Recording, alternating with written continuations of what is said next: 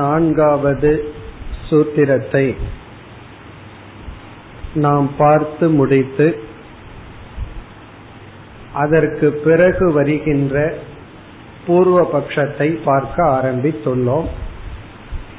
தத்து சமன்வயார் என்பது சூத்திரம்.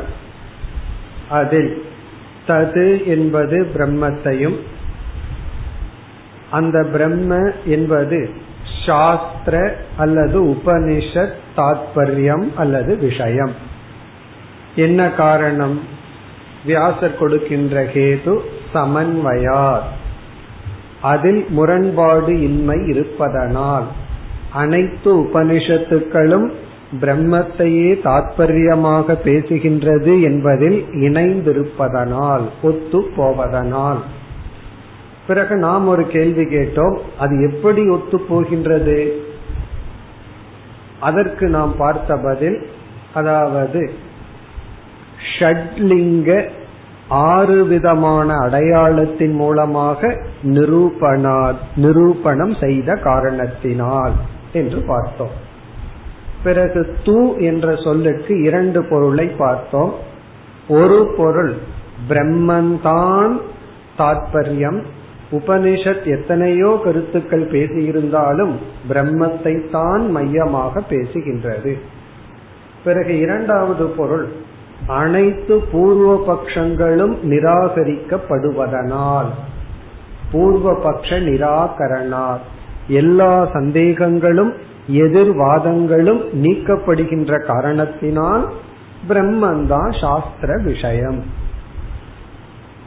இனி என்னென்ன எதிர்வாதங்கள் இருக்கின்றது, அந்த பூர்வ பட்ச நிராகரணா என்ற பகுதியினுடைய விளக்கத்தை தான் நாம் சென்ற வகுப்பில் ஆரம்பித்தோம்.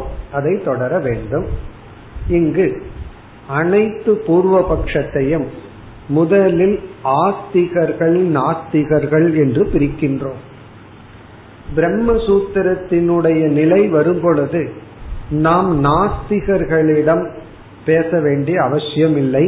அவர்களுடைய கேள்விக்கு முக்கியத்துவம் கொடுத்து பதிலே கொடுப்பதில்லை. காரணம், மற்ற ஆஸ்திகர்களே அவர்களை நீக்கி விடுகின்றார்கள். நமக்கு முக்கிய பூர்வ பட்சங்கள் ஆஸ்திக பூர்வ பட்சங்கள், வேதத்தை பிரமாணம் என்று ஏற்றுக்கொள்பவர்கள் தான். காரணம், நாம் வேதத்தை பிரமாணம் என்று ஏற்றுக்கொண்டு ஒரு தத்துவத்தை அடைகின்றோம், ஒரு பிலாசபியை நாம் அடைகின்றோம். அதே வேதத்தை பிரமாணம் என்று எடுத்துக்கொண்டு வேறொரு கருத்தை அடைகின்றார்கள். ஆகவேதான் அவர்கள் நமக்கு பிரதான பூர்வபக்ஷி ஆகின்றார்கள். நாம வந்து வேதத்தை பிரமாணமாக கொண்டுள்ளோம். சாங்கியர்கள் மற்றவர்களும் வேதத்தை பிரமாணமாக கொண்டுள்ளார்கள். இருவருமே வேதத்தை எடுத்துக்கொண்டு விபரீதமான முடிவுக்கு வரும் பொழுதுதான் அவர்கள் பூர்வபக்ஷி ஆகின்றார்கள். சார்வாக்கன் போன்றவனெல்லாம் பிரத்யக்ஷம்தான் முழுமையான பிரமாணம் எடுத்துக்கொண்டு பேசுகின்றான். அவனிடம் நாம் பேச வேண்டிய அவசியமில்லை. காரணம், அவன் தவறான ஒன்றை பிரமாணமாக எடுத்து கொண்டுள்ளான். இந்த ஆஸ்திக தர்சனத்தை நாம் எப்படி பிரிக்கின்றோம்? சாங்கிய யோகம் என்று முதல் பெயர். சாங்கிய மதம், யோக மதம்.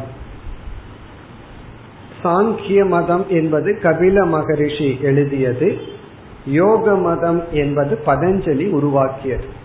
உண்மையில் பதஞ்சலி யோக மதத்தை உருவாக்கவில்லை, அவர் யோக சூத்திரத்தை உருவாக்கினார். அதன் அடிப்படையில் ஒரு மதம் தோன்றிவிட்டது. பிறகு நியாய வைசேஷிகம் என்பது இரண்டாவது. நியாய மதம், தர்க்க சாஸ்திரம், இந்த இரண்டு இப்பொழுது ஒன்றாகவே இருக்கின்றது. மூன்றாவது பூர்வ மீமாம்சா. மூன்றாவது பூர்வ மீமாம்சா, அதாவது வேதத்தினுடைய முதல் பகுதி கர்ம காண்டம். அந்த கர்ம காண்டத்தை முறைப்படுத்தியவர், எப்படி வியாசர் ஞான காண்டத்தை நெறிப்படுத்தி இந்த பிரம்மசூத்திரத்தை எழுதினாரோ அதே போல கர்ம காண்டத்தை நெறிப்படுத்தியவர் ஜெய்மினி மகரிஷி. ஜெய்மினி மகரிஷி அவர் வந்து பூர்வ மீமாம்சா சூத்திரத்தை எழுதியுள்ளார். வியாசர் வந்து ஐநூத்தி ஐம்பத்தி ஐந்து சூத்திரம் தான் எழுதியிருக்கார். ஜெய்மினி வந்து பனிரெண்டாயிரம் சூத்திரத்துக்கு பக்கம் எழுதியுள்ளார். காரணம் என்ன? கர்மகாண்டம் அவ்வளவு விரிந்துள்ள.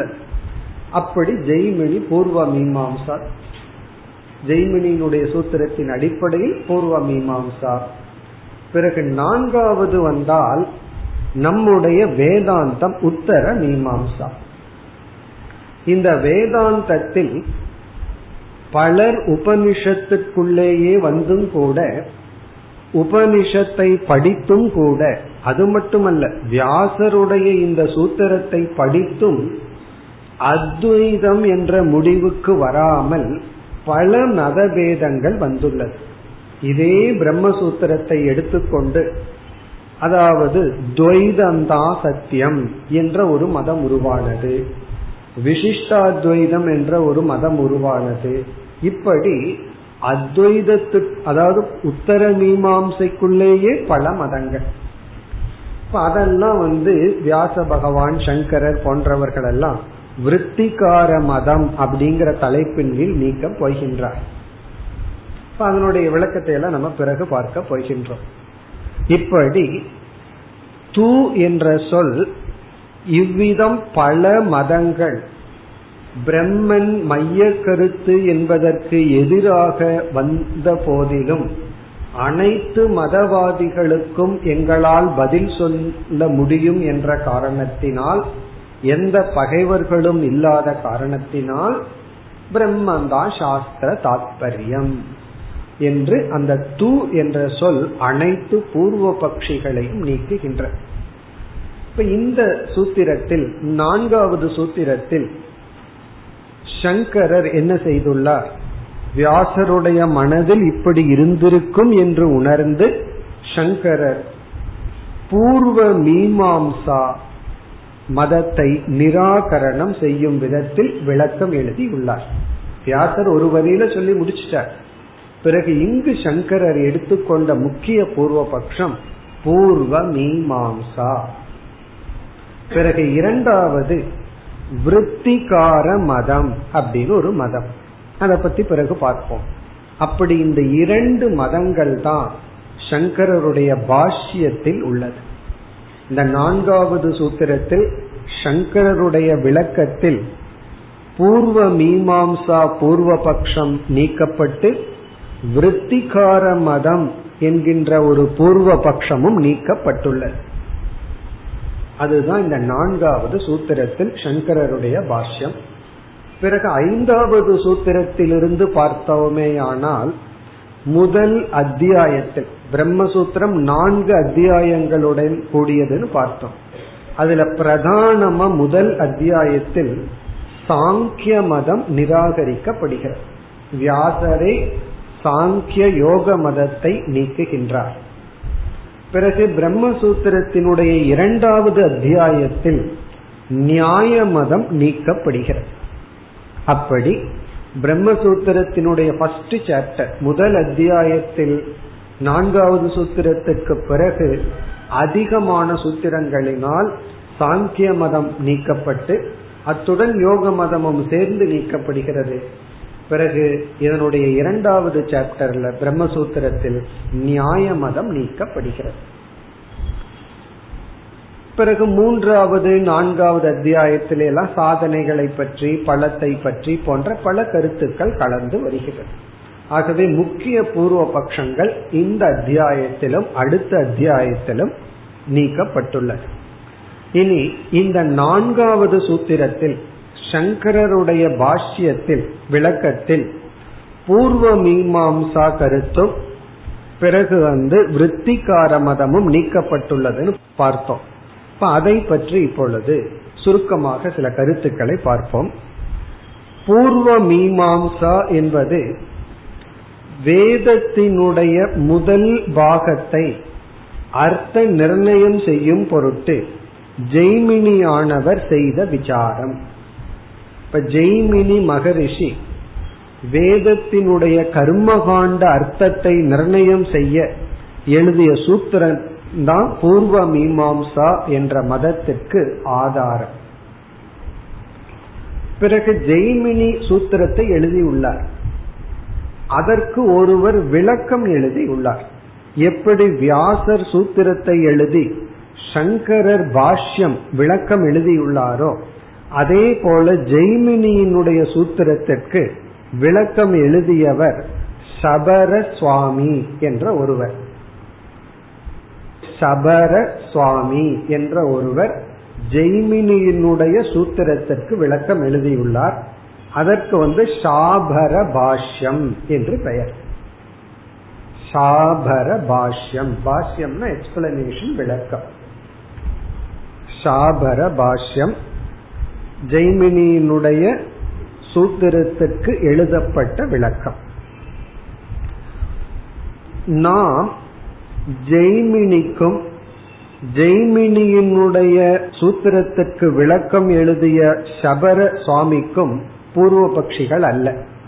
உண்மையிலேயே அந்த இருவரையும் நாம் ஏற்றுக்கொள்கின்றோம். வேதாந்தத்துல வியாசர், சங்கரர் போன்ற அனைவரும் ஜெய்மினியினுடைய சூத்திரத்தையும் ஏற்றுக்கொள்கிறார்கள், சபர பாஷ்யத்தையும் ஏற்றுக்கொள்கிறார்கள். இவரிடத்துல நமக்கு முரண்பாடு இல்லைன்னு சொல்றோம். ஜெய்மினி வந்து வியாசருடைய சிஷ்யர் தான். ஆகவே வியாசருக்கு எதிராக ஜெய்மினி எழுதவில்லை அப்படிங்கிறது சம்பிரதாயத்தில் உள்ளவர்களுடைய கருத்து. காரணம் என்னவென்றால், இவர்கள் சூத்திரத்தில் ஆகட்டும், பிறகு வந்து சபர சுவாமி என்பவர் அதனுடைய விளக்கத்தில் ஆகட்டும், மோக்ஷம் என்பதை பற்றியோ உபனிஷத்தை பற்றியோ ஞான காண்டத்தை பற்றியோ பேசவில்லை. இவர்கள் எடுத்துக்கொண்ட கர்ம காண்டம் அதை பற்றி தான் எழுதியுள்ளார்கள், பேசி உள்ளார்கள். ஆகவே அவர்களுடைய சப்ஜெக்ட் மேட்டர் வேற, நம்முடைய உபனிஷத்துல பேசப்படுற சப்ஜெக்ட் மேட்டர் வேற. இப்ப ஒருவர் வந்து சங்கீத சாஸ்திரத்தை எழுதுறார், இனி ஒருவர் நாட்டிய சாஸ்திரத்தை எழுதுறார். நம்ம வந்து உபனிஷத்துக்கும் நாட்டிய சாஸ்திரத்துக்கும் பகைமை இருக்குன்னு சொல்லுவோமா? அல்லது சங்கீத சாஸ்திரத்துக்கும் உபனிஷத்துக்கும் கருத்து வேறுபாடு இருக்குன்னு சொல்லுவோமா? கண்டிப்பா சொல்ல மாட்டோம். காரணம், நாட்டிய சாஸ்திரத்தினுடைய சப்ஜெக்ட் மேட்டர் வேற, உபனிஷத்தினுடைய சப்ஜெக்ட் மேட்டர் வேற. நாட்டிய சாஸ்திரத்துல நடராஜரை பத்தி பேசியிருந்தாலும் நமக்கு அதை பத்தி கவலை கிடையாது, ஏன்னா அதனுடைய சப்ஜெக்ட் மேட்டர் வேற. அதே போல வந்து பாணினியினுடைய இலக்கண சாஸ்திரத்துக்கும் நம்முடைய வேதாந்தத்திற்கும் கருத்து வேறுபாடெல்லாம் கிடையாது. காரணம் என்ன? அவர்களுடைய கருத்தே வேறு வேறு கருத்து. அப்படி ஜெய்மினி வந்து கர்மகாண்டத்தை பற்றி பேசியுள்ளார், வியாசர் ஞான காண்டத்தை பற்றி பேசியுள்ளார். ஆகவே நமக்கு ஜெய்மினியுடனோ அவருக்கு அவருடைய சூத்திரத்திற்கு விளக்கம் எழுதிய சபர சுவாமியுடனோ எந்த கருத்து வேறுபாடும் இல்லை. அவர் கிளீனா அதை எழுதிவிட்டு சென்று விட்டார்கள். பிறகு என்ன ஆயிற்று? ஜெய்மினியினுடைய சூத்திரத்தின் அடிப்படையிலும் அந்த சூத்திரத்திற்கு விளக்கம் எழுதிய பாஷ்யத்தின் அடிப்படையிலும் பிற்காலத்தில் இரண்டு மதங்கள் தோன்றின. அதற்கு பிறகு ஜெய்மினிக்கு பிறகு பாஷ்யத்திற்கு பிறகு இரண்டு பிலாசபி, மதம்னா தத்துவம். ஒன்று வந்து பாட்ட மதம் என்று அழைக்கப்படுகிறது. பாட்ட மதம் இதை எழுதியவர் வந்து குமாரில பட்டகர். குமாரில பட்டர் என்பவர் வந்து என்ன செய்தார்? ஜெய்மினியினுடைய சூத்திரத்தை ஆதாரமாக வைத்துக்கொண்டு ஒரு பிலாசபியை எழுதிவிட்டார். குமாரில பட்டர் எழுதிய காரணத்தினால் அந்த மதத்துக்கு பேரு பாட்ட மதம் அப்படின்னு பேர். இவர் என்ன செய்துள்ளார்? இவரே உபனிஷத்துல என்ன பேசப்பட்டுள்ளதோ அந்த கருத்தை எல்லாம் எடுத்துட்டு பேசிட்டு இருக்கார். அதாவது மோக்ஷம்னா என்ன இவர் முடிவு செய்துள்ளார். உலகம் சத்தியமா மித்தியாவா? ஜெய்மினியினுடைய சூத்திரத்தின் அடிப்படையில் அதை பத்தி பேசுறார், சத்தியம்னு பேசுறார். பிறகு வந்து கர்மத்தினாலேயே மோட்சத்தை அடைய முடியும், அதுதான் மனுஷனுடைய முழுமையான லட்சியம். இது போன்ற நாம ஒரு தத்துவத்துல என்னென்ன விஷயம் எல்லாம் பேசணுமோ அதையெல்லாம் ஜெய்மினியினுடைய சூத்திரத்தின் அடிப்படையில பேச ஆரம்பிச்சிட்டார். ஜெய்மினி வந்து கர்மத்தினால மோட்சம்னு எழுதல, ஆனா இவர் வந்து கர்மத்தினால மோட்சம் அப்படின்னு எல்லாம் ஒரு தத்துவத்தை உருவாக்க ஆரம்பித்து விட்டார், உருவாக்கி விட்டார். அப்ப என்ன ஆகுது, ப்ராப்ளம் வருது. அதாவது அவரவர்கள் அதை செய்யணும், மாறி செஞ்சா ப்ராப்ளம். வேதாந்தம் சொல்றவங்க வேதாந்தம் சொல்லிட்டு இருக்கணும், கதை சொல்லிட்டு இருக்க கூடாது. கதை சொல்ல ஆரம்பிச்சாங்கன்னா நல்லா இருக்க, இந்த கதை சொல்றவங்க எல்லாம் இருப்பார்கள், அவங்க வேதாந்தம் பேசினா ப்ராப்ளம். திடீர் திடீர்னு கதையில ஒரு சில கருத்துக்கள் சொல்லலாம், ஆனா முழு வேதாந்தம் பேச ஆரம்பிச்சுட்டாங்க அப்படின்னா ஏன்னா அதுக்கு அவங்க ட்ரெயின்ட் ஆகல. கதைனா கதை தான், பக்தினா பக்தி தான். நம்ம அங்க போய் வந்து துவைதத்தை பேசுறாங்கன்னு சொல்லிட்டு அவங்கள குறை சொல்ல கூடாது. அவங்களோட சப்ஜெக்ட் மேட்டர் வந்து இப்ப வந்து அவதாரத்தை பத்தி பேசணும்னா அதுதான் சத்தியமா பேசி கொண்டிருப்பார்கள், அதை நம்ம ரசிக்கணும், பக்தி, அதையெல்லாம் நம்ம ஏற்றுக்கொள்ளணும். பட் அவர்கள் வந்து இந்த அவதாரத்தை தெரிஞ்சிட்டாலே அவதாரங்கிறது சத்தியம், அந்த சரீரம் சத்தியம்னு பேசிட்டா தான் ப்ராப்ளம் வரும். ஏன்னா அது வேதாந்தத்துக்கு வந்து விட்டார்கள். இப்ப கிருஷ்ணருடைய சரீரமே சத்தியம் அப்படின்னு சொல்லிட்டா ப்ராப்ளம். கிருஷ்ணரை பத்தி பேசுறது தப்பு கிடையாது. அதே போல இங்க பாட்ட மதத்துல என்ன ஆயிடுது, குமாரில பட்டர் ஜெய்மினி வந்து கர்மத்தை சாதனையா சொல்லி சொர்க்கம் பிரம்மலோகத்தை சாத்தியமா சொல்லிட்டார். இவர் இதே கர்மத்தை எடுத்துட்டு மோட்சத்துக்கு கனெக்ட் பண்ணி ஒரு மதத்தை உருவாக்கி விட்டார். அது மட்டுமல்ல உபனிஷத்துல பேசுற பிரம்மத்தை எல்லாம் இல்லைன்னு சொல்ல ஆரம்பிச்சிட்டார். உபனிஷத்துக்குள்ள இருக்கிற கருத்துக்கு முரணாக இவர் வந்து ஒரு மதத்தை உருவாக்கி விட்டார். இது வந்து பூர்வ மீமாம்சா மதம் அப்படின்னு சொல்றது. இது ஒரு மதம். பிறகு இதே பூர்வ மீமாம்சையில் இனி ஒரு மதமும் தோன்றியது. அந்த மதத்துக்கு பிரபாகர மதம் அப்படின்னு பெயர். இரண்டாவது மதம் பிரபாகர மதம். பிரபாகர மதம் ஏன் பேர் வந்ததுன்னா, பிரபாகரக என்பவர் உருவாக்கிய மதம். பிரபாகரர் அப்படிங்கிறவர் என்ன செய்தார், அவர் ஒரு மதத்தை உருவாக்கி விட்டார். அது வந்து பாட்ட மதத்திலிருந்து சில கருத்து வேறுபாடுகள். இந்த பிரபாகர பிரபாகர் என்பவர் யார் அப்படின்னா குமாரல பட்டருடைய சிஷ்யர். குமாரல பட்டருடைய சிஷ்யர் என்ன செய்தார், தன்னுடைய குரு வந்து பாட்ட மதம்னு ஒரு மதத்தை உருவாக்கிட்டார், அதுவே தப்பு. இவர் என்ன பண்ணாரு, அது தப்புன்னு சொல்லி என்னுடைய குரு தப்பு பண்ணியிருக்கார் அப்படின்னு சொல்லி இவர் புதுசா வேற ஒரு தப்பு பண்ணியிருக்கார். அவ்வளவுதான் வித்தியாசம். அப்போ பிரபாகர மதம் அப்படிங்கறதும் தவறானதுதான்.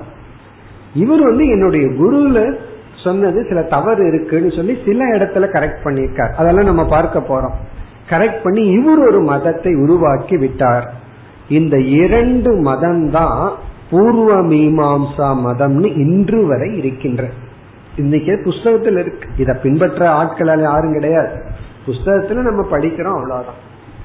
அப்போ பாட்ட மதம் பிரபாகர மதம்னு இரண்டு மதங்கள் சங்கரால் இந்த பகுதியில் நிராகரிக்கப்பட்டிருக்கின்றது. இது ஒரு மேஜர் போர்ஷன். இது வந்து பூர்வ பட்சிகள், இவங்களுடைய மதம் என்ன, இவர்களுக்கு நம்ம இடத்தில் எந்த இடத்துல கருத்து வேறுபாடு இருக்கிறது, இதெல்லாம் நம்ம வந்து விஸ்தாரமா பார்க்க போறோம். பிறகு அடுத்தது வந்து விருத்திகார மதம் அப்படின்னு ஒரு மதம். இந்த பாட்ட மதம் பிரபாகர மதம்ங்கிறது பூர்வ மீமாம்சைக்குள்ள போகுது. விருத்திகார மதம்ங்கிறது உத்தர மீமாம்சைக்குள்ளேயே வந்துருக்கு. இந்த விருத்திகார மதம்ங்கிறது உபனிஷத்தையே படிப்பவர்கள் படிச்சு அதை படித்து தவறான சில கருத்துக்களுடன் கூடி இருப்பவர்கள். இந்த விருத்திகார மதம் அப்படிங்கிறது வந்து சங்கரருக்கு முன்னாடியே இருந்த மதம், வியாச பகவான் காலத்திலேயே இருந்த மதம். அதை வியாசரும் சங்கரரும் நீக்குகின்றார்கள். இந்த மதத்தின் அடிப்படையில தான் பின்னாடி ராமானுஜர் விசிஷ்டாத்வைதம் போன்ற மதங்களை உருவாக்கினார்.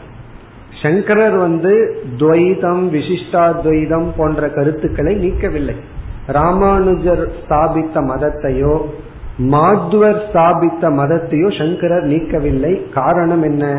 அதெல்லாம் சங்கரருக்கு பின்னாடி வந்த ஆட்கள், எனக்கு அப்புறம் இப்படி வருவாங்கன்னு அவர் யோசிச்சு எழுதல. பின்னாடி வந்தவர்கள் இவர்கள். ஆனால் இவர்கள் எதன் அடிப்படையில் மதத்தை உருவாக்கினார்னா, விருத்திகார மதம்னு ஒரு மதம், அதன் அடிப்படையில பின்னாடி வந்து சில மதங்கள் உருவானது. ஆகவே சங்கரர் வந்து விருத்திகார மதத்தை நீக்கிறதுக்கு என்ன ஆர்குமெண்ட் வச்சிருக்காரோ அதே ஆர்குமெண்ட்டை எடுத்தோம் அப்படின்னா நம்ம வந்து ராமானுஜ மதம், பிறகு வந்து மாத்வருடைய மதம், இவைகளையெல்லாம் நீக்கி விடலாம். இவர்களையெல்லாம் நம்ம மகான்கள் அல்ல, மோசமானவர்கள் சொல்லல, இவர்களெல்லாம் உத்தமமானவர்கள், பக்தர்கள், நல்லவர்கள் தான். ஆனால் தத்துவம் என்று வரும் பொழுது அவர்களுடைய கருத்து தவறுன்னு சொல்ற. பிறகு அவர்களுக்கு கதி என்னன்னா, நல்லதை பேசினதுனால சொர்க்கத்துக்கு சென்றிருப்பார்கள் அல்லது பிரம்மலோகத்துக்கு செல்வார்கள், அதை நம்ம தடுக்கல. ஆனால் அவர்கள் இறுதியா எது உண்மைங்கிற கேள்விக்கு பதில் சொல்லும் பொழுது கூறிய கருத்துக்களில் தவறு இருக்கின்றது. அதுதான் நம்ம சொல்றோம். நம்ம வந்து எந்த மனிதர்களையும் வெறுப்பதில்லை, தவறான கருத்தை தவறு என்றுதான் கூறுகின்றோம். இந்த விருத்திகார மதத்திலேயே இரண்டு முக்கிய விதம் இருக்கின்றது. இரண்டு விதமான விருத்திகாரர்கள் இருக்கிறார்கள். ஒன்று வந்து சமுச்சயவாதி அப்படின்னு சொல்றோம். சமுச்சயவாதி சமுச்சயவாதின்னு நம்ம பார்த்திருக்கோம். அதாவது ஞான கர்ம சமுச்சயம், ஞான காண்டத்தையும் கர்ம காண்டத்தையும் கலந்துதான் மோட்சத்தை அடைய முடியும். இந்த கலந்த சாப்பாடுன்னு சொல்லுவார்கள். அதுபோல ஞான காண்டத்தையும் கர்ம காண்டத்தையும் கலந்தரணுமா, அப்பொழுதுதான் மோட்சம். நம்ம என்ன சொல்றோம், கர்ம காண்டம்ங்கிறது ஒரு ஸ்டெப்பு, அடுத்த ஸ்டெப் ஞான காண்டம்னு சொல்றோம். நாம கர்ம காண்டத்துக்கும் ஞான காண்டத்திற்கும் படி என்ற விதத்தில் அறிமுகப்படுத்துறோம். கர்மகாண்டத்தின் வழியாக ஞான காண்டத்திற்கு சென்று மோட்சத்தடையணும்னு சொல்றோம். இவங்க இரண்டையும் கலந்து விடுகின்றார். கர்மகாண்டத்தையும் ஞான காண்டத்தையும் கலந்து அனுஷ்டானம் பண்ணாதான் மோட்சம்னு சொல்ற வாதி. இரண்டாவது விருத்திகார மதம் உபாசனாவாதி. உபாசனாவாதினா ஞானத்தினால மோட்சம் கிடையாது, தியானத்தினாலதான் மோட்சம். தியானத்தினாலதான் மோட்சம். இந்த மாதிரி பலர் இன்றும் இருக்கின்றார்கள். பலர் வந்து இந்த விருத்திகார மதத்தை பின்பற்றி எத்தனையோ பேர் இருக்கின்றார்கள். நம்மளே அப்படித்தான் நினைச்சிட்டு இருப்போம் பல காலம், தியானத்தினாலதான் மோட்சம் கிடைக்கும், ஞானம் அவசியம் கிடையாது. அப்படி ஒரு உபாசனாவாதி விருத்திகார மதம். இப்படி இந்த இரண்டு பேருமே உத்தர மீமாம்சா அல்லது வேதாந்தத்தை பிரமாணமாக எடுத்துக்கொண்டு இவ்விதம் தவறான கருத்துக்களுடன் இருக்கின்றார்கள். அதாவது உபனிஷத்தை படிக்காம எதையாவது ஒன்ன படிச்சுட்டு ஒரு தப்பான கருத்துக்கு வந்தா அது ஒரு நியாயம் இருக்கு, ஏன்னா படிக்க வேண்டியதை படிக்காம இவர்கள் இருக்கிறார்கள் சொல்லி. ஆனா இந்த மாதிரி ஆளுகள் எல்லாம் படிக்க வேண்டியதை படிச்சுட்டே தவறான கருத்துடன் இருக்கின்றார்கள். அதுக்கு என்ன காரணம் அப்படின்னா, சித்த சுத்தி இல்லை. அதை படிச்சு சரியா புரிஞ்சுக்கிற அளவு சித்த சுத்தி இல்லாத காரணத்தினால் இவர்கள் உபனிஷத்தை படிச்சுட்டே அதுல தவறான கருத்துடன் இருக்கின்றார்கள். இனி நம்ம வந்து இந்த சதுசூத்திரிய ஒன்பது வர்ணகமா பிரிச்சோம், ஞாபகம் இருக்கோம்? ஒன்பது டாபிக்கா நம்ம பிரிச்சோம். சென்ற சூத்திரத்துடன் ஏழு வர்ணகம் முடிவடைந்தது. ஏழு வர்ணகம் மூன்றாவது சூத்திரத்துடன் முடிவடைந்தது. இந்த நான்காவது சூத்திரம் எட்டு ஒன்பது வர்ணகமாக அமைந்துள்ளது. இதில் எட்டாவது வர்ணகம் பூர்வ மீமாம்சா மத நிராகரணம். பூர்வ மீமாம்சா மதத்தை நீக்குவது எட்டாவது வர்ணகம். அதாவது குமாரில பட்டர் எழுதிய பாட்ட மதம், பிறகு பிரபாகரர் எழுதிய பிரபாகர மதம், இந்த ரெண்டும் சேர்ந்து தனித்தனியா நீக்கவில்லை சங்கரர், தனித்தனியா பேசுற, ஆனா இரண்டுமே சேர்ந்து எட்டாவது வர்ணகம். அப்போ பூர்வ மீமாம்சா மதம், அந்த மதத்திற்குள்ள இரண்டு பேதங்கள் இருந்தாலும் அந்த மதத்தை நீக்குவது எட்டாவது வர்ணகம். ஒன்பதாவது வர்ணகம் உபாசனாவாதி விருத்திகார மத நிராகரணம். உபாசனையினால் மோட்சம் என்று சொல்கின்ற விருத்திகார மதத்தை நீக்குதல். அவ்விதத்தில் இந்த சூத்திரத்தினுடைய விளக்கம் முடிவடைய போகிறது. ஆகவேதான் தத்து சமன்வயாத்ங்கிற சூத்திரத்தை நம்ம பார்த்து முடிச்சாச்சு. தூ அப்படிங்கிற இடத்துலதான் மீதி எல்லா சூத்திரமே தூங்கிறதுனுடைய விளக்கம்னு பார்த்துட்டோம். எல்லா கேள்விகளுக்கும் பதில் கூறியாகி விட்டது. ஆகவே நம்ம சொன்னதுதான் சரி. அதுல வந்து இந்த சூத்திரத்திலேயே சங்கரர் வந்து பூர்வ மீமாம்சா என்ற ஒரு மதத்தையும், பிறகு வந்து சமுச்சயவாதிக்கு வேறாக இருக்கின்ற விருத்திகார மதம், உபாசனையினால் மோட்சம் சொல்ற விருத்திகார மதத்தையும் பூர்வபட்சமா எடுத்துக்கொண்டு நிராகரணம் செய்து சூத்திரத்தினுடைய விளக்கத்தை சங்கரர் நிறைவு செய்கின்றார். ஆகவே பின்னாடி வந்தவர்கள் என்ன செய்தார்கள்?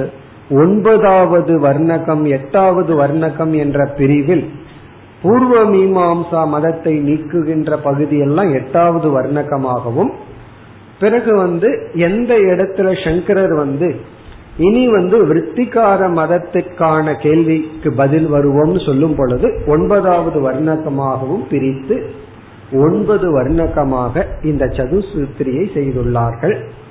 இனி நாம வந்து எட்டாவது வர்ணகத்திற்குள் செல்கின்றோம்.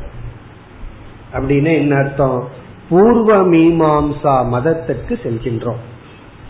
பூர்வ மீமாம்சா மதத்துக்குள்ள போய் அவர்களுடைய கருத்து என்ன, எந்தெந்த இடத்துல நாம் கருத்து வேறுபாடு அடைகின்றோம், எந்த அவர்களுடைய கருத்தை எவ்வளவு தூரம் ஏத்துக்கிறோம், எங்க நிராகரணம் செய்கின்றோம், இதெல்லாம் பார்த்து அவர்கள் நம் மீது செலுத்தும் ஆரோபம் என்ன.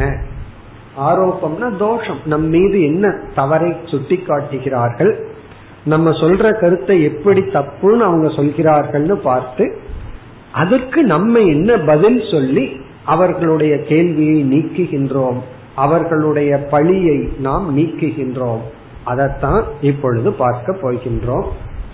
அதை பார்த்து முடிச்சோம்னா எட்டாவது வர்ணகம் முடிவடையும். பிறகு சமுச்சயவாதிக்கு வேறாக இருக்கின்ற உபாசனையினால் மோட்சம் சொல்ற விருத்திகார மதம் இருக்கு, அந்த மதத்தினுடைய கருத்து என்ன, அவர்கள் நம் மீது என்ன குறை காட்டுகிறார்கள், அது எப்படி குறையல்ல என்ற பதில். அது ஒன்பதாவது வர்ணகம். இப்ப நம்ம வந்து எட்டாவது வர்ணகம் பூர்வ மீமாம்சா மதத்திற்குள் செல்கின்றோம். நம்ம வந்து பூர்வ மீமாம்சா மதம் என்னன்னு பார்ப்போம். இப்ப பார்க்கும் பொழுது இரண்டு மதமும் சேர்ந்தே பார்த்துட்டு வரோம். அதாவது பிராபாகர மதம், பாட்ட மதம்னு சொல்லி பூர்வ மீமாம்சா மதம், இந்த இரண்டும் சேர்ந்து பார்க்கிறோம். காரணம், இந்த இடத்துல எல்லாம் இவர்களுக்குள்ள கருத்து வேறுபாடு இல்லை. எந்த இடத்துல இவர்களுக்குள்ள கருத்து வேறுபாடு வருகிறதோ அதை அந்த இடத்துல போய் அப்புறம்தான் நம்ம பிரிக்க போறோம். இப்படி பாட்ட மதம் இருக்கு, இப்படி பிராபாகர மதம் இருக்குன்னு அந்த இடத்துலதான் பார்க்க போறோம். இந்த குரு சிஷ்யர்களுக்குள்ள மேக்சிமம் ஒத்து போகுது, ஒரு இடத்துலதான் மேஜர் டிஃபரன்ஸ் இருக்கு, அதை நம்ம பார்க்கிறோம். அதற்கு பிறகு கேள்வி பதில் போல வரும். அவர்கள் வந்து நம்ம இடத்துல என்ன குறை சொல்கிறார்கள், நம்ம என்ன பதில் சொல்றோம் அப்படிங்கிற விசார். இப்ப நம்ம வந்து பூர்வ மீமாம்சா மதம். இதுல ஞாபகம் வச்சுக்க வேண்டியது என்ன அப்படின்னா, ஜெய்மினி இப்படி ஒரு மதத்தை உருவாக்கவில்லை.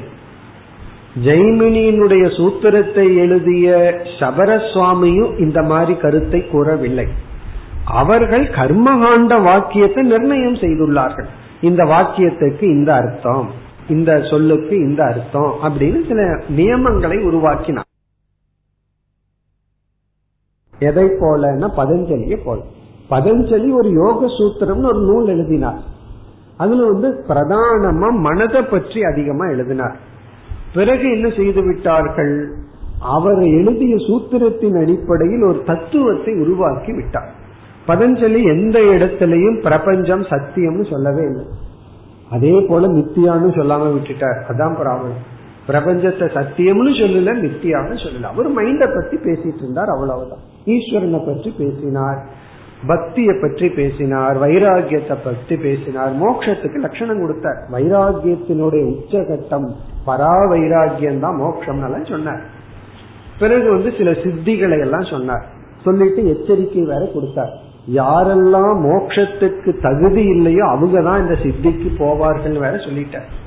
மோட்சத்துக்கு தடைகள் இந்த சித்திகள் எல்லாம் சொல்லிட்டார். பிறகு வந்தவர்கள் தான் பதஞ்சலியினுடைய யோக சூத்திரத்தின் அடிப்படையில் ஒரு மதத்தை உருவாக்கினார்கள்.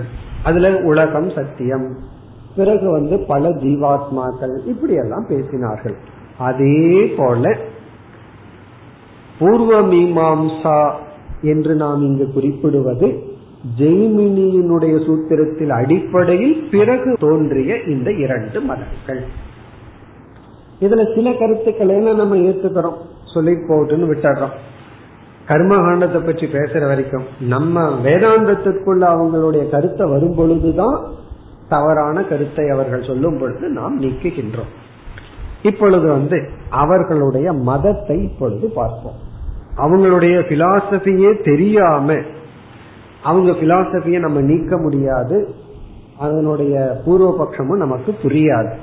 அதனால பூர்வ மீமாம்சா மதத்தை இப்ப சுருக்கமா பார்ப்போம். ஏன்னா அதுல சில சரியான கருத்து இருக்கு. அவர்களுடைய முதல் கருத்து ஒவ்வொரு பாயிண்டா இப்ப பார்த்துட்டு வருவோம்.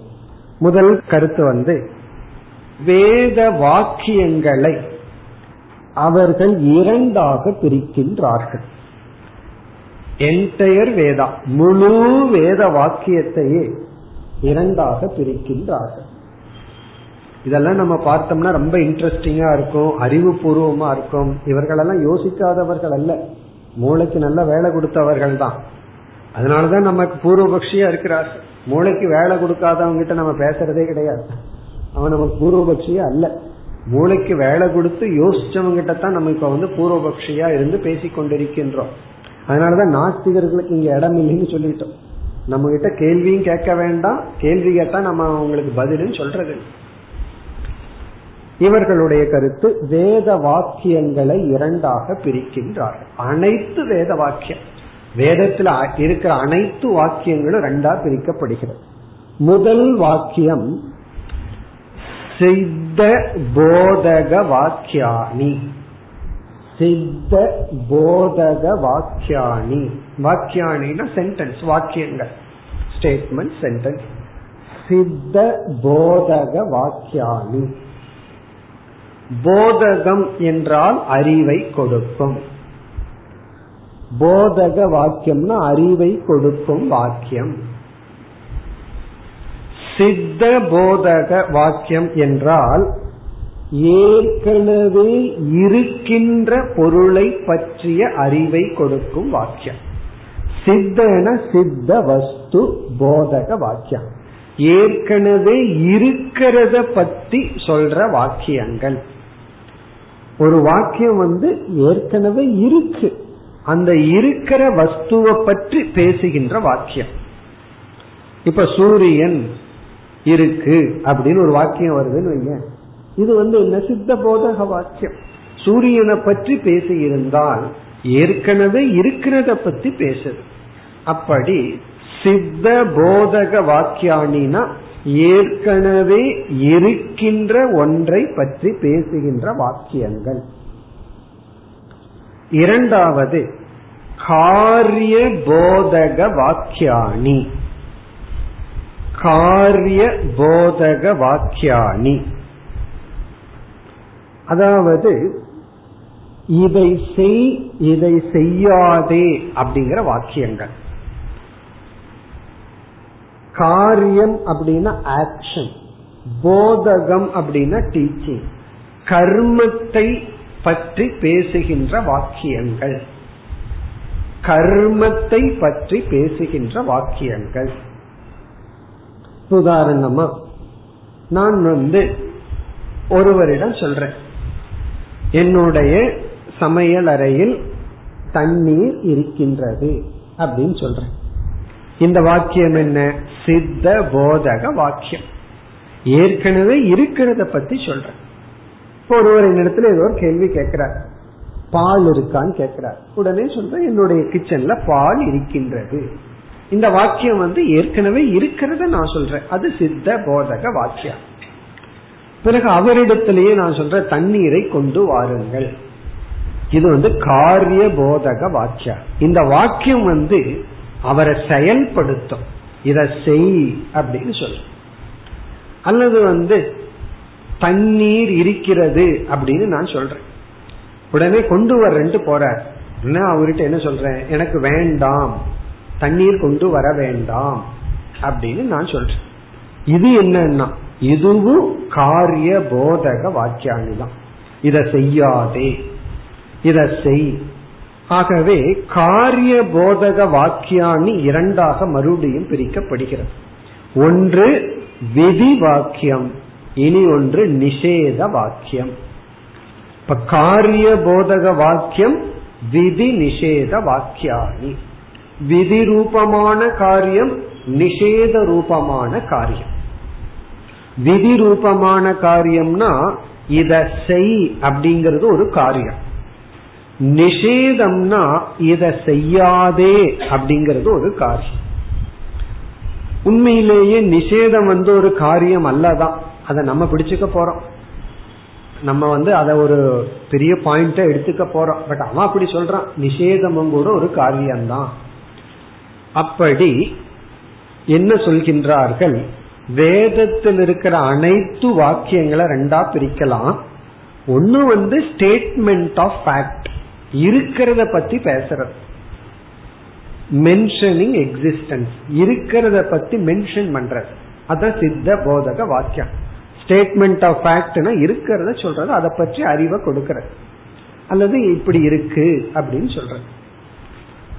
இரண்டாவது வந்து விதி நிஷேத வாக்கியம், இத செய்யு சொல்றது, இத செய்யாதே அப்படின்னு சொல்றது. இது வந்து இவர்களுடைய முதல், இதெல்லாம் தான் இவர்களுடைய ஃபவுண்டேஷன். ஃபவுண்டேஷன்னா இவர்களுடைய மதத்திற்கான அஸ்திவாரங்கள். இத பொறுத்த வரைக்கும் நாம வந்து இதை அக்செப்ட் பண்ணிக்கிறோம். ஓகே, நீ இப்படி சொல்றதுல தப்பில்லை. அதாவது சித்த போதக வாக்கியம் இருக்கு, காரிய போதக வாக்கியம் இருக்கு, முழு வேதத்துல இருக்கு, நம்ம ஒத்துக்கிறோம். உபனிஷத்துக்குள்ள வந்தாலும் இந்த ரெண்டு வாக்கியம் இருக்கு. தத்துவமசிங்கிறது சித்த போதக வாக்கியம், ஏற்கனவே இருக்கிறத சொல்றது. பிறகு வந்து சிஷ்யனை பார்த்து குருமேவ அபிகச்சே அப்படின்னு ஒரு வாக்கியம் இருக்கு, குருவை நோக்கி போகணும் இந்த ஞானத்துக்கு. அந்த வாக்கியம் என்னன்னா காரிய போதகம். உனக்கு மோட்சம் ஓணும் அப்படின்னு ஆசை இருந்தா இந்த அறிவுக்காக அது எப்படி போகணும், சமிப்பாணிகி, சமித்த கையில் எடு, இது காரிய போதக வாக்கியம். அப்ப சில வாக்கியம் உபனிஷத்துல பார்த்தா சாதகனை ஏதோ செயல்ல தூண்டுது, சில வாக்கியங்கள் பார்த்தா இருக்கிறத சொல்லி இருக்கு. ஆகவே உபனிஷத்துக்குள்ளேயும் இப்படி இரண்டு வாக்கியம் இருக்கு, கர்மகாண்டத்திலயும் இப்படி இரண்டு வாக்கியங்கள் இருக்கு. இருக்கிறத பத்தி பேசுறதும் ஒரு செயலில் நம்மை தூண்டுவது இருக்கு. நாவிரதோ துஷ்சரிதார் அப்படின்னு நிஷேத வாக்கியம் எல்லாம் இருக்கு. அதர்மத்திலிருந்து விலகாதவனுக்கு இந்த ஞானம் இல்லை, அப்ப அதர்மத்திலிருந்து விலகு. இப்படி எல்லாம் நமக்கு ஞான காண்டத்திலேயே இப்படி ரெண்டு வாக்கியம் இருக்கு, கர்ம காண்டத்திலேயே ரெண்டு வாக்கியம் இருக்கு. இதுல நமக்கு கருத்து வேறுபாடு இல்லை. சோ அஸ்திவாரத்துல நம்ம ரெண்டு பேரும் ஒன்னாத்தான் இருக்கோம். யாரு? பூர்வ மீமாம்சா மதத்தை சார்ந்தவர்களும் வேதாந்தத்தை சார்ந்தவர்களுக்கும் ப்ராப்ளம் இல்லை. இனி செகண்ட் பாயிண்ட், அடுத்த கருத்துக்கு வருகின்றோம். அடுத்த கருத்து வந்து அவர்கள் கூறுகின்ற பிரமாண லட்சணம், பிரமாணத்துக்கு அவர்கள் கொடுக்கின்ற லட்சணம், டெபினிஷன். பிரமாணத்துக்கு அவங்க கொடுக்கிற லட்சணம், இதுலதான் நம்ம பெரிய கருத்து வேறுபாடு வருகிறது. ஒரு பிரமாணத்துக்கு என்ன லட்சணம் கொடுக்கணும்? பிரமாணம்னா என்னன்னு இப்ப மறந்து போச்சுன்னு சொல்லக்கூடாது. பிரமாணம்னா என்ன? அறிவை கொடுக்கும் கருவி, அறிவை கொடுக்கும் கருவி, இன்ஸ்ட்ருமெண்ட் ஆஃப் நாலேஜுக்கு ஒரு லட்சணம் இருக்கு. எதை நம்ம பிரமாணம் அப்படின்னு சொல்லுவோம் அப்படின்னா, முதல்ல நம்ம சொல்ற லட்சணத்தை பார்ப்போம். நம்ம வந்து அதுல இரண்டு முக்கிய அம்சத்தை சொல்றோம், அதுதான் நம்ம சொல்ற லட்சணம். இவன் என்ன பண்றான், இரண்டாவதோட இனி ஒன்னையும் சேர்த்திக்கிறான், மூன்றாவது கருத்தையும் சேர்த்திக்கிறான். அதுதான் ப்ராப்ளம். இப்ப நம்ம சொல்ற லட்சணம் வந்து எது ஞானத்தை கொடுக்கும் கருவி அப்படின்னா, அந்த கருவி வந்து இந்த இரண்டு நிபந்தனையுடன் கூடியதா இருக்கணும். அந்த கருவி கொடுக்கிற ஞானம் இந்த இரண்டு நிபந்தனைக்கு உட்பட்டதா இருக்கணும்.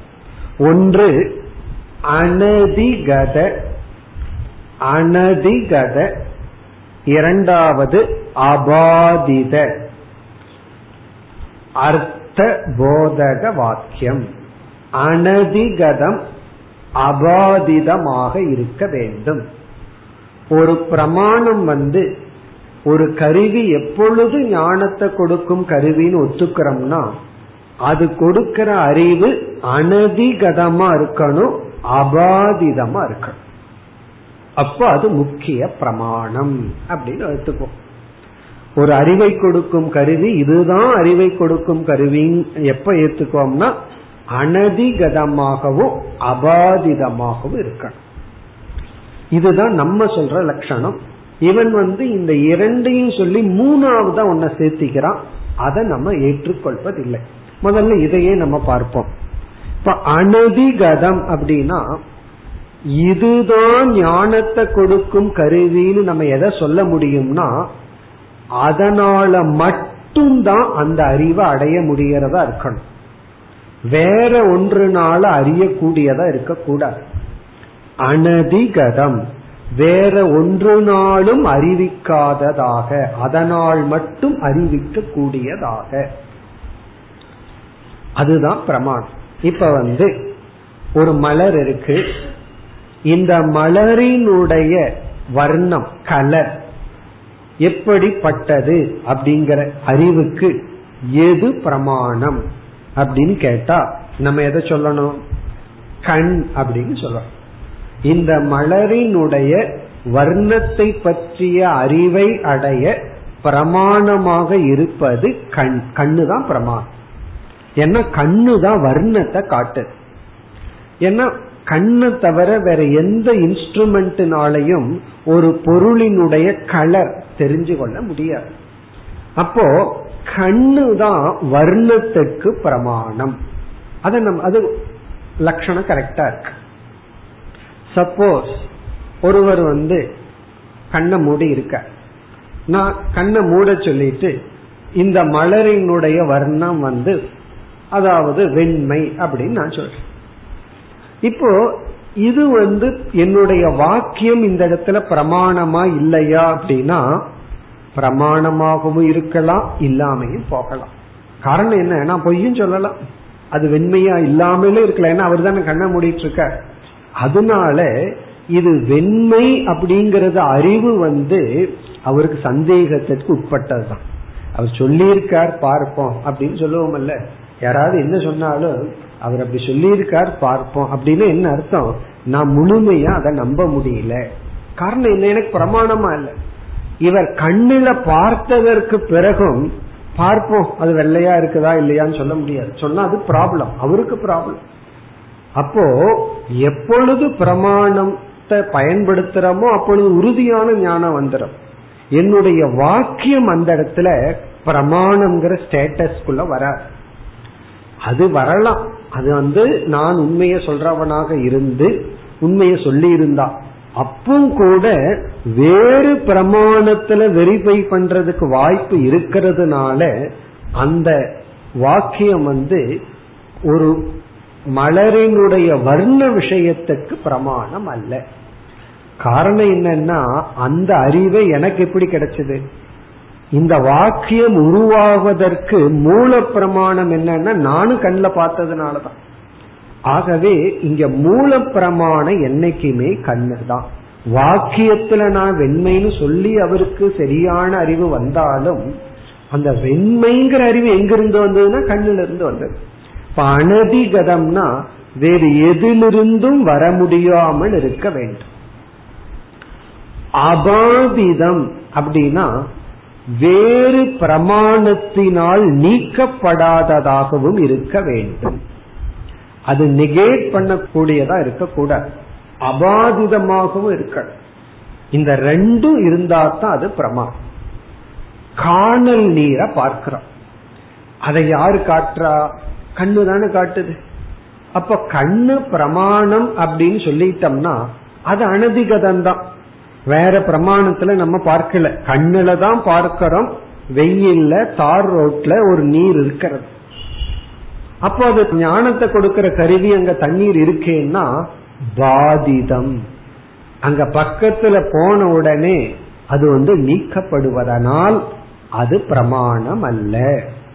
அப்போ எந்த ஒரு இன்ஸ்ட்ருமெண்ட், அறிவை கொடுக்கிற கருவிக்கு லட்சணம் வந்து வேறு பிரமாணத்துல அறியப்படாததாகவும் அந்த அறியப்பட்டது மற்ற பிரமாணத்தினால் நீக்கப்படாததாகவும் இருக்க வேண்டும். இப்ப வேதம் வந்து அக்னிஹி சீதலம் அப்படின்னு ஒரு வாக்கியம் இருக்கு. அக்னிஹி சீதலம், அக்னிஹி சீதலம் அப்படிங்கிற வாக்கியத்தை பார்த்தோம் அப்படின்னா நெருப்பானது குளிர்ச்சி ஆனது. இத கேட்ட உடனே நம்ம மனசுல என்ன தோணும்? இது வாக்கியம் வந்து தவறு. காரணம் என்ன? என்னுடைய அனுபவ பிரமாணத்துல நெருப்பு உஷ்ணமா இருக்கு. அப்ப இந்த வாக்கியம் வந்து எப்படிப்பட்ட வாக்கியம்? அக்னிகி சீதலம் அப்படிங்கிறது வாக்கியம் வந்து அபாதிதமா இருக்கு, பாதிதமா இருக்கு. அபாதிதம் அல்ல, பாதிதமா இருக்கு. அக்னிகி சீதலம் அப்படிங்கிறது பாதிதம். பாதிதம் அப்படிங்கிறது வந்து எப்படின்னா வேறு பிரமாணத்தில், உணர்வுங்கிற பிரமாணத்தினால இந்த வாக்கியம் நீக்கப்படுவதனால இந்த வாக்கியம் பிரமாணம் அல்ல. சரி, வேதத்துல வந்து அக்னிகி உஷ்ணம்னு சொல்லுதுன்னு வச்சுக்கோமே, அத பிரமாணம்னு எடுத்துக்கலாமான்னா அத நான் வேற பிரமாணத்துல அறிகின்றேனே. இப்ப வேற பிரமாணத்துல அறிவதனால் அக்னி உஷ்ணமானது அப்படிங்கிற இடத்துல அது அதிகதமா இருக்கு. அபாதிதமா இல்லாட்டி அதிகதம், வேறு பிரமாணத்துல அறியப்படுது. அக்னி சீதலம், நெருப்பு குளிர்ச்சியானதுங்கிறது சப்த பிரமாணத்திலிருந்து வந்தாலும் வேறு பிரமாணத்துல நீக்கப்படுது. அப்ப உபனிஷத்துல வேதத்துல வந்து அக்னி உஷ்ணமானதுங்கிற ஒரு வார்த்தை இருந்தா அது பிரமாணம் அல்ல. காரணம் என்ன? அது சும்மா சொல்றத சொல்லி இருக்கு, தெரிஞ்சத சொல்லி இருக்கு. அக்னியானது குளிர்ச்சியானதுன்னு சொல்லி இருந்தா அது ஏதோ ஒரு உபாசனைக்காகவோ தியானத்துக்காகவோ ஏதோ ஒரு பர்பஸுக்காக அப்படி சொல்லி இருக்குன்னு அர்த்தம். அதை ஞானமா எடுத்துக்க கூடாது, அது அறிவை கொடுக்கும் கருவியா அதை எடுத்துக்கொள்ள கூடாது. இப்ப வந்து யூ போர் ஆதித்யர்கள் இருக்கு, இந்த தூண் வந்து ஆதித்யன்னு சொல்லியிருக்கு. அது எப்படி தூண் ஆதித்யன் ஆகும்னா உடனே இந்த தூண்ல ஆதித்யனை தியானிக்க வேண்டும். இப்ப அக்னி சீதலம்னா அக்னியை குளிர்ச்சியாக தியானிக்க வேண்டும், அப்படி ஏதாவது பொருள்படுத்தணும். இது வந்து அறிவை கொடுக்கும் வாக்கியமா எடுத்துக்கொள்ள கூடாது. இப்படி வேதத்துக்கு அல்லது பிரமாணம் அப்படிங்கிற ஒரு சொல்லுக்கு இந்த இரண்டு லட்சணத்தை நம்ம கொடுக்கிறோம். இந்த மூன்றாவது ஒரு நிபந்தனையை பூர்வ மீமாம்சகர்கள் சேர்த்துகின்றார்கள், அதை நம்ம ஏற்றுக்கொள்வதில்லை. அவர்கள் சேர்த்துகின்ற மூன்றாவது நிபந்தனை பிரயோஜனவது, பிரயோஜனத்துடன் அந்த வாக்கியம் கூடியிருக்க வேண்டும். குறிப்பா இந்த இடத்துல வேத வாக்கியத்திற்கு பேசுகிறார்கள், அந்த வாக்கியம் பிரயோஜனத்துடன் கூடியும் இருக்க வேண்டும். அதாவது ஒரு பிரமாணம் என்பது மற்றதினால் அறிவிக்கப்படாததாகவும் மற்ற பிரமாணத்தினால் நீக்கப்படாததாகவும் பயனுடையதாகவும் இருக்க வேண்டும். அந்த ஒரு வாக் ஒரு ஒன்ன பிரமாணம்னு எப்ப சொல்ல முடியும்னா இந்த மூன்று நிபந்தனை இருக்கணும்னு சொல்கிறார்கள். ரெண்டு நிபந்தனை நம்ம ஏற்றுக்கொள்வது, மூன்றாவது அதுக்கு ஒரு பெனிஃபிட் இருக்கணும், பிரயோஜனம் இருக்கணும். இந்த மூன்று சேர்ந்திருந்தாதான் அதை பிரமாணம்னு சொல்ல முடியும். இப்படி அவர்கள் சொல்லி இந்த லட்சணத்தை வேதத்துக்கு இப்பொழுது அப்ளை செய்கிறார்கள். இப்ப வந்து வேதத்திலிடத்துல இந்த மூன்று இருக்கான்னு அவர்கள் அப்ளை பண்ணி வேதமானது பிரமாணம், வேதத்தில் இருக்கின்ற வாக்கியங்கள் பிரமாணம், ஏனென்றால் இந்த மூன்றும் அதுல இருக்கு. அதாவது அனதிகத அபாதித பிரயோஜனவது. இந்த இடத்துல நம்ம எப்படி அப்ரோச் பண்ணணும்னா, வேதத்துல எத்தனையோ வாக்கியங்கள் இருக்கு, எத்தனையோ வாக்கியம் இருக்கு, எத்தனையோ விஷயத்தை பத்தி பேசுற வாக்கியம் இருக்கு. அதுல எந்த வாக்கியம் இந்த மூன்று நிபந்தனையுடன் கூடியிருக்கோ அதுதான் பிரமாண வாக்கியம் அப்படின்னு அவர்கள் சொல்கிறார்கள். இந்த இடம் தான் ரொம்ப முக்கியமான இடம். வேதத்துல எத்தனையோ வாக்கியம் இருக்கு, எந்த வாக்கியம் இந்த மூன்று நிபந்தனையுடன் கூடியிருக்கோ அந்த வாக்கியம்தான் பிரமாண வாக்கியம். இந்த ஒரு பாயிண்ட புரிஞ்சிட்டோம் அப்படின்னா பூர்வ மீமாம்சையை புரிஞ்சாச்சுன்னு அர்த்தம். இந்த ஒரு பாயிண்ட மிஸ் பண்ணோம், எல்லாத்தையும் மிஸ் பண்ணிட்டோம்னு அர்த்தம். அவர்கள் என்ன சொல்கின்றார்கள், வேதத்துல எத்தனையோ வாக்கியங்கள் இருக்கு, எத்தனையோ விதமான வாக்கியம் இருக்கு, ஆனா எந்த வாக்கியம் இந்த மூன்று நிபந்தனையுடன் பொருந்தி இருக்கோ அந்த வாக்கியம்தான் பிரமாணம், அந்த வாக்கியம்தான் நமக்கு அறிவை கொடுக்கும் கருவி, அந்த வாக்கியம்தான் முக்கியம் தாத்பர்யம் அப்படின்னு சொல்கிறார். அப்ப நம்ம கேக்குறோம், இந்த மூன்று நிபந்தனை அற்ற சில வாக்கியம் இருக்கே அதனோட கதி என்ன? அப்படி ஒரு வாக்கியம் இருக்கான்னு கேட்டா இருக்குன்னு சொல்றோம்.